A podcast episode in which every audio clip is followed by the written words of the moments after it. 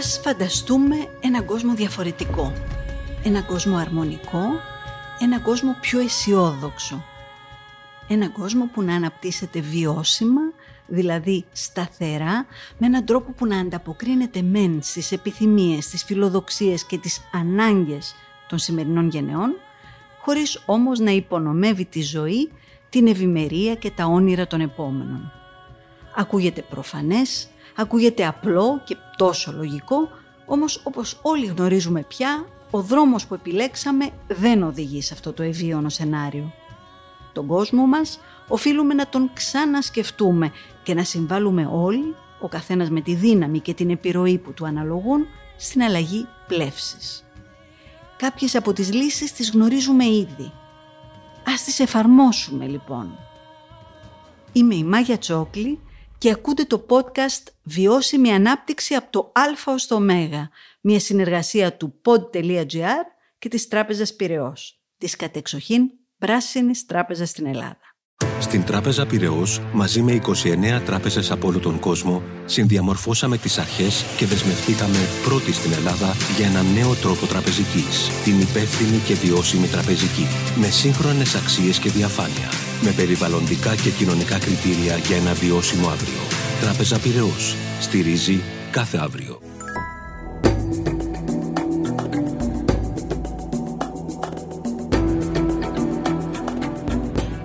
Συνεχίζουμε το αλφαβητάρι μας για τη βιώσιμη ανάπτυξη και καθώς στο προηγούμενό μας επεισόδιο ήμασταν στο Σίγμα, συνεχίζουμε και σήμερα λέω να ασχοληθούμε με κάτι πολύ ενδιαφέρον που είναι η συμβολεακή γεωργία. Σε λίγες δεκαετίες θα είμαστε 9 δισεκατομμύρια πάνω στη γη και για να τραφεί όλος αυτός ο κόσμος υπολογίζεται ότι η παραγωγή τροφίμων θα πρέπει να αυξηθεί κατά τουλάχιστον 60% για να καλύψει τη ζήτηση. Η γεωργία λοιπόν σήμερα αντιμετωπίζει μεγάλες προκλήσεις.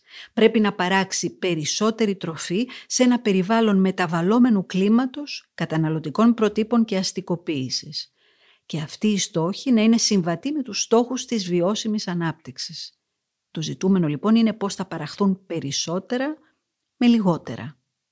Για μια γεωργία πιο παραγωγική και πιο ανθεκτική πιο βιώσιμη, θα πρέπει να αλλάξουμε εκ βάθρων τον τρόπο που διαχειριζόμαστε τις γέες, τα νερά, τα φυσικά στοιχεία, να στραφούμε στις πράσινες πηγές ενέργειας και να χρησιμοποιήσουμε τις δυνατότητες που μας προσφέρει σήμερα η τεχνολογία. Αυτή είναι η φιλόδοξη στόχη που θέτει το γνωστό μας Green Deal, η Ευρωπαϊκή Πράσινη Συμφωνία στον πρωτογενή τομέα, όπως αυτές αποτυπώνονται στις στρατηγικές από το αγρόκτημα στο πιάτο.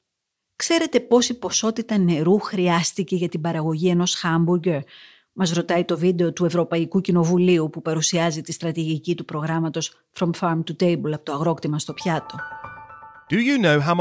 Για την παραγωγή ενός χάμπουργκερ λοιπόν χρειάζονται 2.393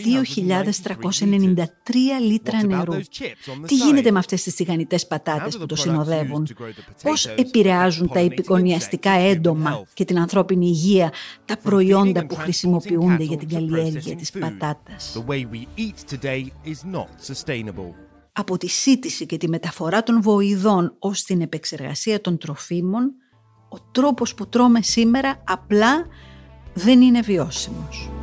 Talk about an uphill battle 2,000 acres of beans and cattle But he don't ever get rattled He just goes till the sun goes down Hydraulic fluid on his jeans Red dye diesel and tin rows between A cold one on the porch and a good night's sleep η μετάβαση σε ένα νέο βιώσιμο αγροδιατροφικό μοντέλο απαιτεί τη μείωση της χρήσης χημικών φυτοφαρμάκων και λιπασμάτων ώστε να επανέλθει η βιοπικιλότητα στη γη, τη μείωση της ποσότητας και τη βελτίωση της ποιότητας του νερού, την αύξηση της βιολογικής γεωργίας, την εκπαίδευση και την αναβάθμιση των δεξιοτήτων των παικτών του πρωτογενούς τομέα, την εύκολη και γρήγορη πρόσβαση στο διαδίκτυο των αγροτικών περιοχών.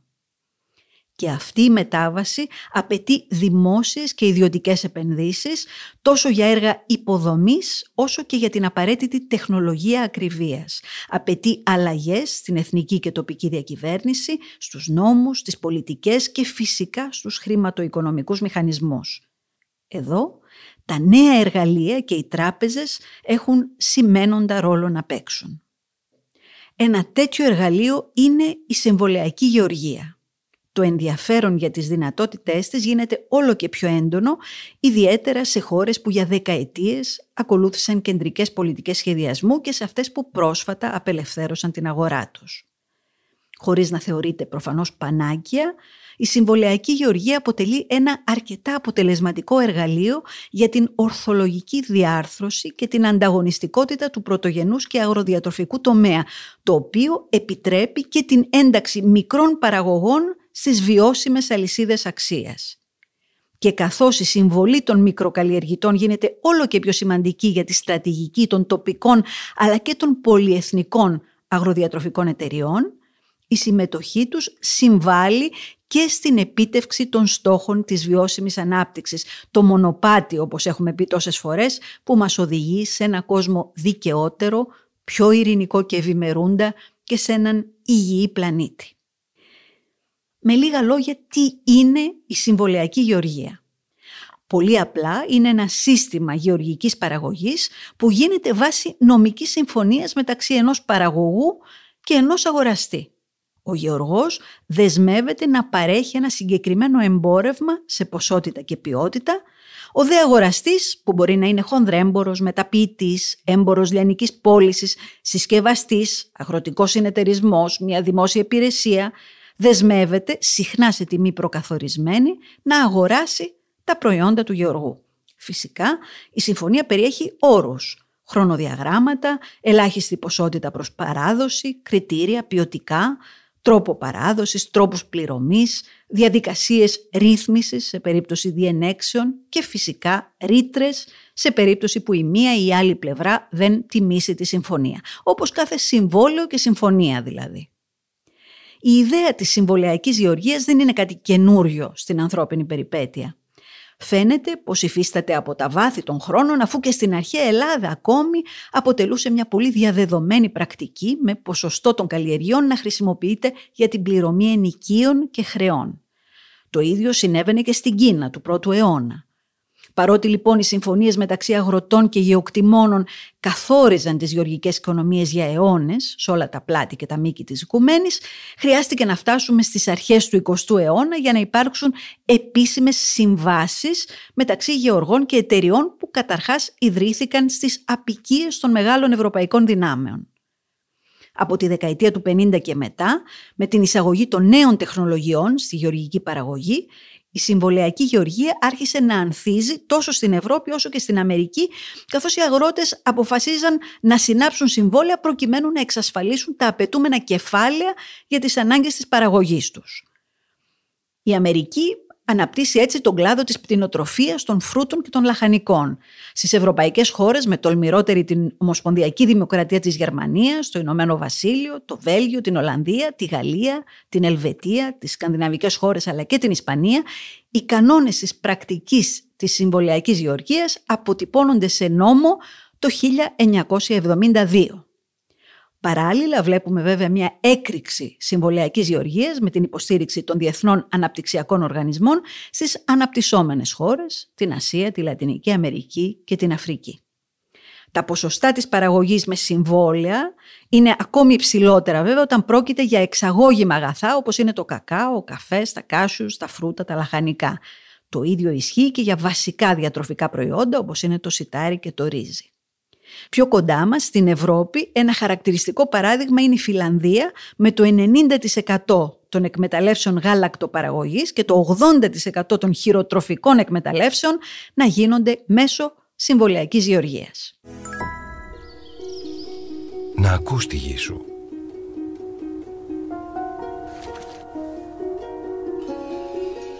Να ξέρεις ποιος σπόρος κάνει. Ποια τροφή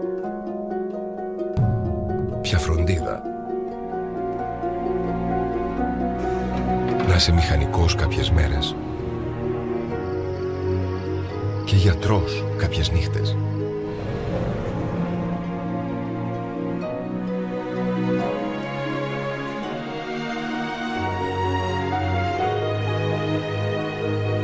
Να καταλαβαίνεις την τεχνολογία με την ευκολία των παιδιών σου και τα σημάδια του καιρού με τη σοφία του πατέρα σου. Να σε βρίσκουν όρθιο τα ξημερώματα όρθιο και οι δυσκολίες. Και πάνω απ' όλα να φτιάχνεις ό,τι καλύτερο υπάρχει.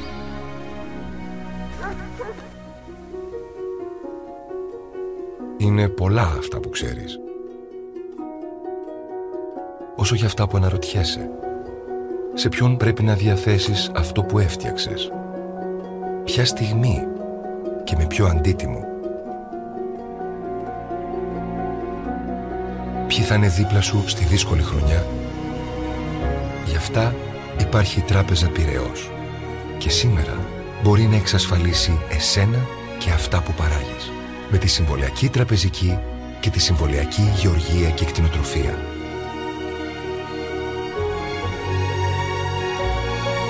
Τράπεζα Πυραιός. Σταθερή. Γιατί κινείται. Τι γίνεται στην Ελλάδα μας τώρα; Η συμβολιακή γεωργία εμφανίστηκε στη χώρα μας με κάποια καθυστέρηση όταν ξεκινάει η αστικοποίηση και αρχίζουν να αλλάζουν τα καταναλωτικά πρότυπα και ο τρόπος διατροφής μας.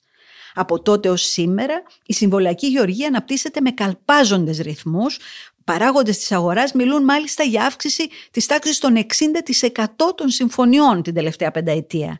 Και αυτό δεν είναι τυχαίο. Στην Ελλάδα, ο αγροδιατροφικός τομέας, ένας από τους βασικούς πυλώνες για την οικονομία και την ανάπτυξη της χώρας μας, βιώνει ταχύτατες και πολυδιάστατες αλλαγές που έχουν οικονομική αλλά και περιβαλλοντική διάσταση. Ο καταναλωτής αναζητά πλέον τρόφιμα ασφαλή, υγιεινά και φιλικά προς το περιβάλλον που να υπηρετούν την ιδέα της βιώσιμης ανάπτυξης μέσα από την περίφημη στρατηγική από το αγρόκτημα στο πιάτο. Η παραγωγή, γεωργοί και κτηνοτρόφοι και οι άλλοι παράγοντες του αγροδιατροφικού τομέα υιοθετούν νέα σύγχρονα πρότυπα παραγωγής, αξιοποιούν την τεχνολογία, εστιάζουν στην ενίσχυση της ανταγωνιστικότητας των ελληνικών προϊόντων αναζητούν τρόπους μείωσης του κόστους και αύξησης της αποτελεσματικότητας σε όλη την αλυσίδα αξίας του τομέα αυτού. Ο ρόλος της Ευρωπαϊκής Ένωσης σε όλη αυτή τη διαδικασία μετασχηματισμού είναι κρίσιμος. Οι προτάσεις της Ευρωπαϊκής Επιτροπής για την ΚΑΠ της περίοδου 21-27 ορίζουν ότι τουλάχιστον το 40% του συνολικού προϋπολογισμού της κοινή γεωργικής πολιτικής θα συμβάλλει στη δράση για το κλίμα. Και κάπου εδώ συναντιούνται και πλέον ταυτίζονται οι στόχοι για την ανάπτυξη του αγροδιατροφικού τομέα με εκείνους της βιώσιμης ανάπτυξης. Σε μια στρατηγική που έχει λοιπόν στόχο τη βιώσιμη ανάπτυξη δεν μπορεί να απουσιάζουν επιμέρους πολιτικές για τον αγροδιατροφικό τομέα. Η Τράπεζα Πυραιός είναι ο πρώτος τραπεζικός φορέας στην Ελλάδα που αναγνώρισε την ύπαρξη ανάγκης για χρηματοοικονομική υποστήριξη του θεσμού της συμβολιακής γεωργίας μέσα από το πρόγραμμα συμβολιακής γεωργίας και κτηνοτροφίας και κατ' επέκταση συμβολιακής τραπεζικής. Στην πρωτοβουλία της αυτή, που ξεκίνησε το 2013, συνέβαλε βέβαια καθοριστικά και η συγχώνευσή της με την Αγροτική Τράπεζα που εισέφερε τεράστια εμπειρία και βαθιά γνώση του χώρου. Μέχρι σήμερα πάνω από 400 επιχειρήσεις και συνεταιρισμοί, αλλά και περισσότεροι από 35.000 παραγωγοί απ' άκρη άκρη της χώρας, έχουν υποφεληθεί από τα προγράμματα συμβολιακής τραπεζικής της τράπεζας. Πώς λειτουργεί λοιπόν; Ο γεωργός ή ο κτηνοτρόφος συνάπτει μία συμφωνία με μία επιχείρηση ή έναν συνεταιρισμό όπου παραδίδει το προϊόν του. Η τράπεζα παρέχει ρευστό στον αγρότη μέσω της κάρτας συμβολιακής γεωργίας και κτηνοτροφίας με την οποία αγοράζει σπόρους, φάρμακα, λιπάσματα, ζωοτροφές, πετρέλαιο, πληρώνει ασφαλιστικές εισφορές, λογαριασμούς ΔΕΗ για αγροτική χρήση, αγροτικό νερό και άλλα έξοδα της εκμετάλλευσής του. Η τριμερής αυτή συμφωνία εξασφαλίζει στον αγρότη και την επιχείρηση συνεταιρισμό, τη χρηματοδότησή τους, αλλά και την αγορά της παραγωγής του αγρότη από την επιχείρηση συνεταιρισμό. Το ροδάκινο, το βαμβάκι, ο καπνός, το σταφύλι, το λάδι, το γάλα είναι μερικά από τα προϊόντα που παράγονται με συμβόλαια αγοραπολισίας και με συντονιστή την Τράπεζα Πυραιός. Πάμπολες είναι οι μεγάλες ελληνικές εταιρείες που ακολουθούν αυτές τις πρακτικές της εμβολιακής γεωργίας. Απότερος στόχος της Τράπεζας Πυρός είναι η ανάπτυξη και εφαρμογή νέων πρακτικών και μοντέλων συνεργασίας που θα οδηγήσουν σε ένα ολοκληρωμένο σύστημα προσέγγισης μιας αηφόρου παραγωγικής οικονομίας που θα συνδέει αρμονικά τον άνθρωπο με την τεχνολογία και το περιβάλλον.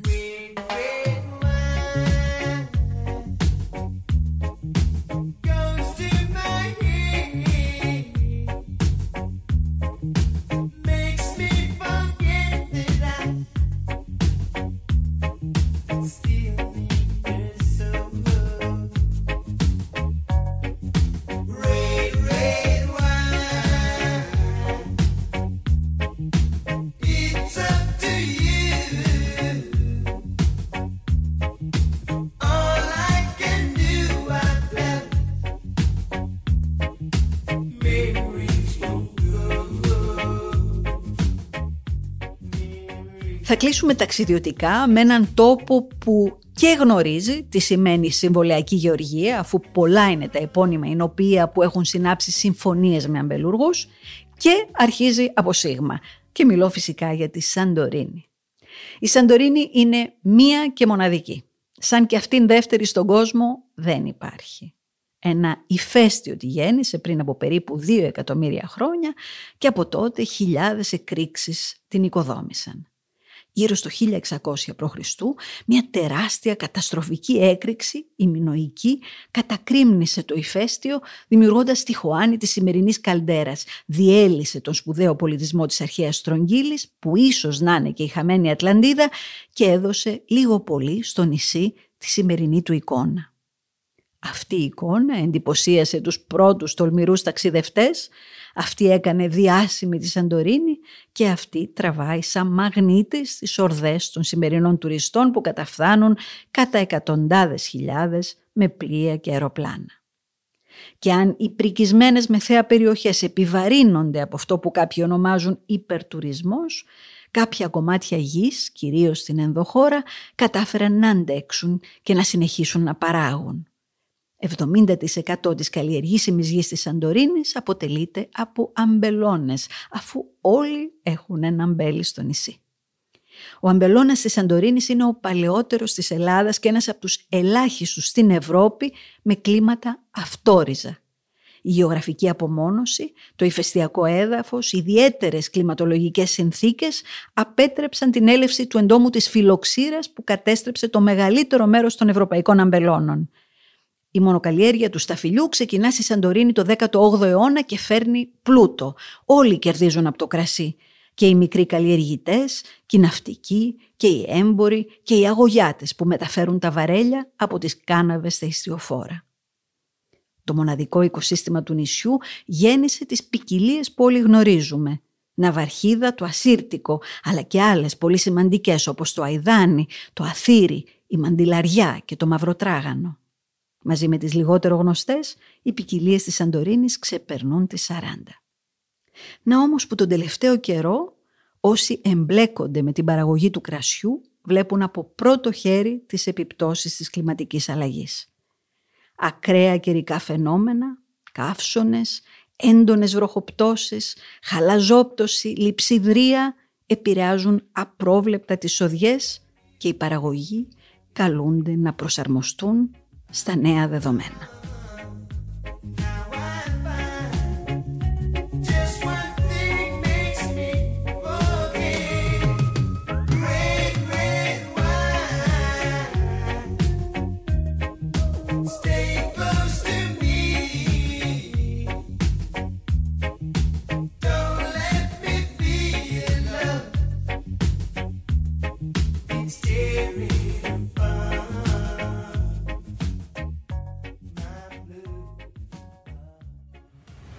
Θέλουμε αυτός ο μαγικός κόσμος να συνεχίσει να υπάρχει, πρέπει να ενεργήσουμε άμεσα. Κάθε στιγμή καλούμαστε να κάνουμε επιλογές. Αν η κάθε μας επιλογή βάζει τη φύση στην καρδιά των προτεραιοτήτων μας, τότε όλοι μαζί θα δημιουργήσουμε τον κόσμο που ονειρευόμαστε. Γεια χαρά σας! Είμαι η Μάγια Τσόκλη και μόλις ακούσατε το podcast «Βιώσιμη Ανάπτυξη από το Α στο Μέγα» του pod.gr. Για να μην χάσετε το επόμενο επεισόδιο, ακολουθήστε μας στο Spotify, στο Google Podcast, στο Apple Podcast ή σε οποιαδήποτε άλλη εφαρμογή ακούτε δωρεάν podcast στο κινητό σας.